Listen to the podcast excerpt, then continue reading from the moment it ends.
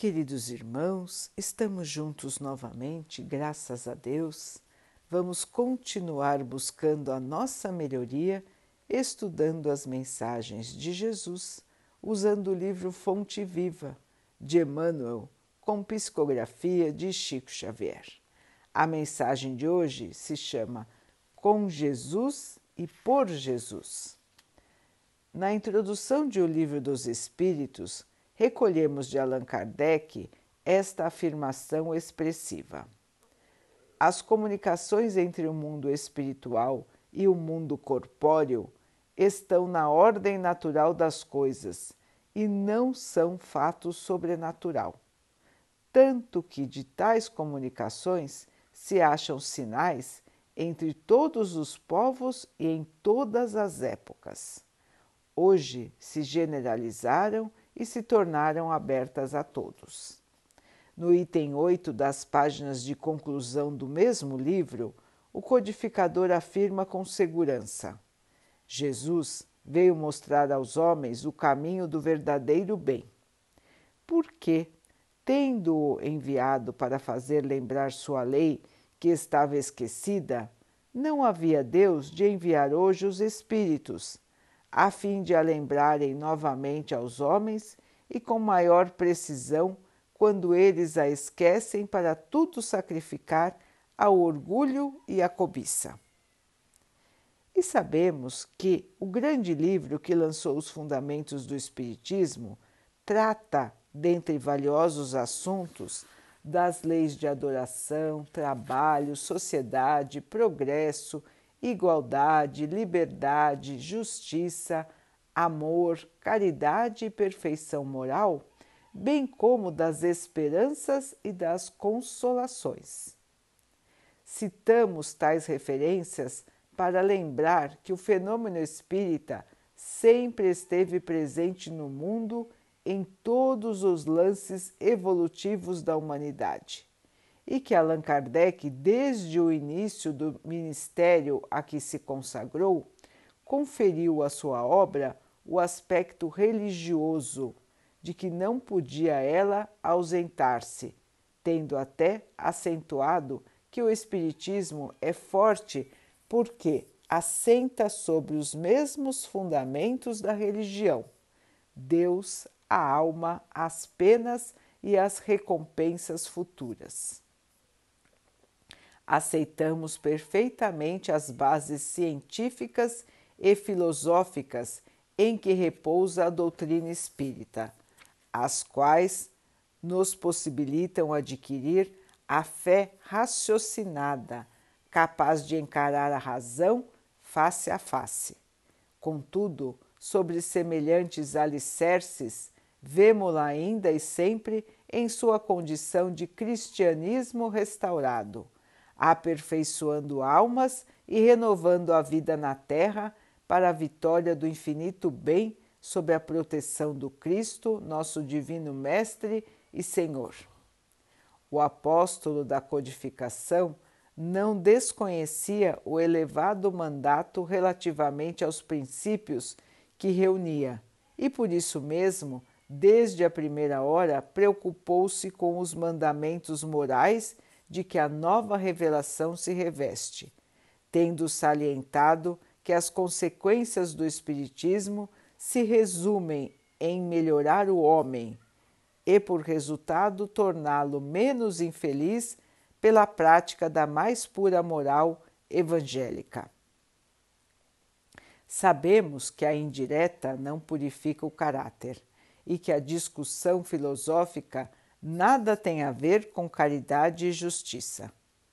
Com todo o nosso respeito, pois, pela filosofia que pergunta e pela ciência que esclarece, reconheceremos sempre no Espiritismo o Evangelho do Senhor redivivo e atuante, para instalar com Jesus a religião cósmica do amor universal e da divina sabedoria sobre a terra espíritos desencarnados aos milhões e em todos os graus de inteligência ocupam o mundo, requisitando tanto quanto os encarnados o auxílio da educação. Não podemos, por isso, acompanhar os que fazem de nossa redentora doutrina mera tribuna discutidora ou simples caçada a demonstrações de sobrevivência apenas para a realização de torneios literários ou para longas conversas de gabinete e piadas de salão, sem qualquer consequência espiritual para o caminho que lhes é próprio. Estudemos assim as lições do Divino Mestre e aprendamos-las na prática de cada dia. A morte a todos nos reunirá para a compreensão da verdadeira vida. E sabendo que a justiça irá nos definir segundo as nossas obras, abracemos a codificação kardeciana, prosseguindo para a frente com Jesus e por Jesus. Irmãos, nesta mensagem de hoje, Emmanuel nos explica um pouco sobre o Espiritismo. Muitos irmãos afirmam que o Espiritismo é uma filosofia ou é uma ciência e querem separar este caráter de filosofia e de ciência do caráter e da missão religiosa do Espiritismo.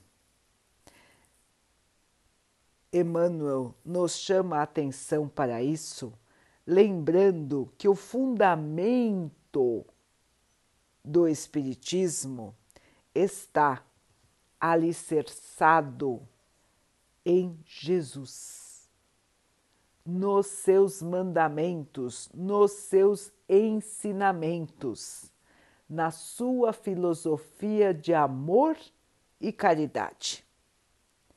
O Espiritismo explica a vida que continua, a vida após a morte do corpo físico, as reencarnações, a necessidade de estarmos aqui na Terra ou em outros planetas por diversas vezes para nos purificarmos, para melhorarmos o nosso espírito.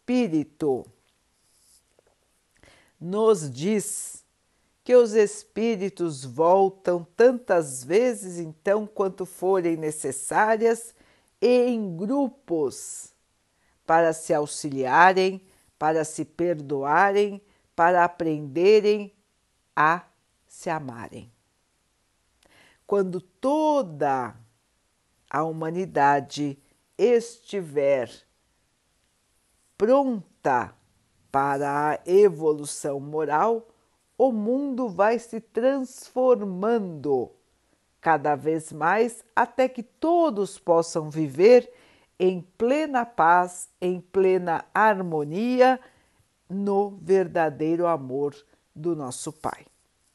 Este é o objetivo da vida, é isto que o Espiritismo nos explica e nos mostra que o Mestre já esteve entre nós, de nos dizendo da vida, nos dizendo da verdade, nos trazendo a mensagem de amor e avisando que enviaria um consolador, avisando que enviaria um consolador que ficaria para sempre conosco. O Consolador a terceira revelação de Deus, a continuidade da vida. Moisés nos trouxe a noção da justiça, que em sua época não existia. Jesus nos trouxe o amor. E o Espiritismo nos traz o raciocínio, a verdade, a explicação sobre a vida que continua. Com o Espiritismo, podemos entender os fatos da vida e encontrar uma razão lógica para os acontecimentos. ele nos explica, ele nos ampara, ele nos alicerça para que possamos continuar a nossa jornada na confiança de que tudo está certo como está, de que as coisas acontecem para o nosso bem. Embora hoje não, muitas vezes nós não consigamos enxergar o caráter benéfico de certos acontecimentos, no futuro nós vamos perceber tudo que nos acontece é para o melhor para nós. Se nós olharmos as questões da vida somente pelo ponto de vista material, desta vida que termina com a morte do corpo físico, fica muito difícil nós encararmos e nós aceitarmos as coisas que acontecem. Que Deus seria esse que pune, que Deus seria esse que termina jornadas que estão começando, que leva irmãos que são bons e que deixa aqui na terra irmãos que erram. Que Deus seria esse que não veria o bem e sim teria atitudes egoístas, atitudes revanchistas.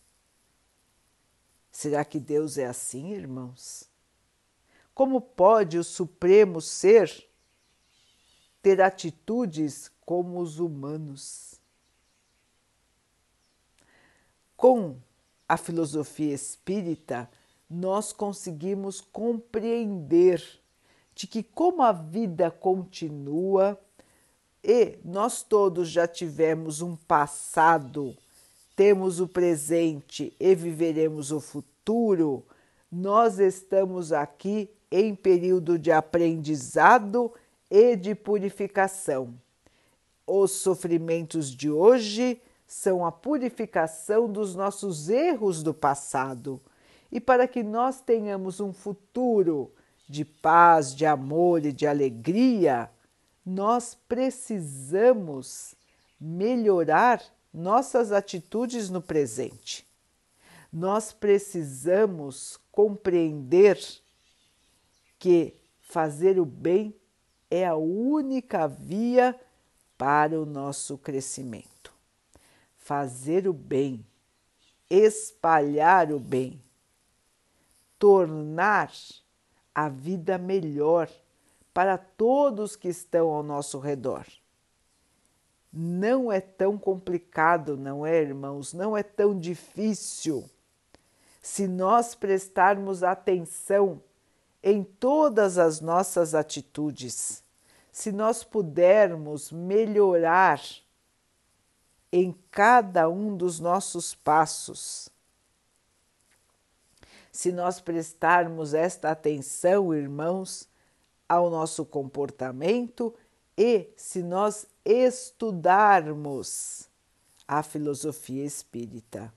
É importante, irmãos, para a nossa evolução, não só fazer o bem, que é fundamental, mas é muito importante também que todos nós possamos estudar aprender, entender cada vez melhor os aspectos da vida, não só da vida do corpo, mas principalmente da vida do espírito.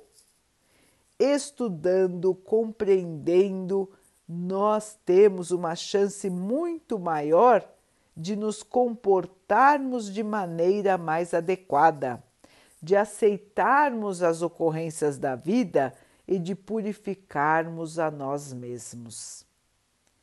Irmãos, vamos seguir em frente com harmonia, com perseverança, com paz de espírito, aprendendo com cada tropeço, aprendendo com cada tombo, não nos achando superiores a ninguém, nem inferiores a ninguém, todos aqui na Terra estão em aprendizado.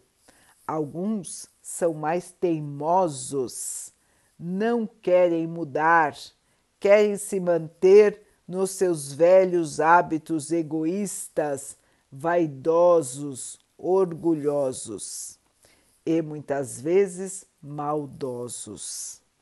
Outros já estão compreendendo as verdades da vida e começam assim a sua transformação. Mas toda transformação, irmãos, ela é lenta, ela é difícil, ela tem que ser trabalhada no seu interior para que depois possa aparecer para os outros. E é por isso que cada irmão tem a sua jornada. Nós não conseguimos avaliar como está o interior de cada um dos nossos irmãos. E por isso nós nunca devemos julgar, muito menos condenar a ninguém. Cada um está na sua faixa de crescimento, na sua faixa de evolução e todos, todos, sem exceção, vão evoluir. O tempo de evolução de cada um é que varia bastante, porque vai da vontade de cada um, vai do livre-arbítrio da liberdade de escolher. Irmãos, para evoluir, precisamos então de trabalho, perseverança, estudo e fé. A fé, como disse o nosso irmão Emmanuel, como colocou o nosso irmão Kardec, a fé raciocinada, que é a fé que entende os desígnios da vida, como acabamos de citar. A fé que compreende os desígnios do Pai, os ensinamentos do Mestre e sabe que estamos aqui amparados e que o nosso futuro é de glória, de amor, de paz, de alegria para sempre. Todos nós fomos criados para a glória.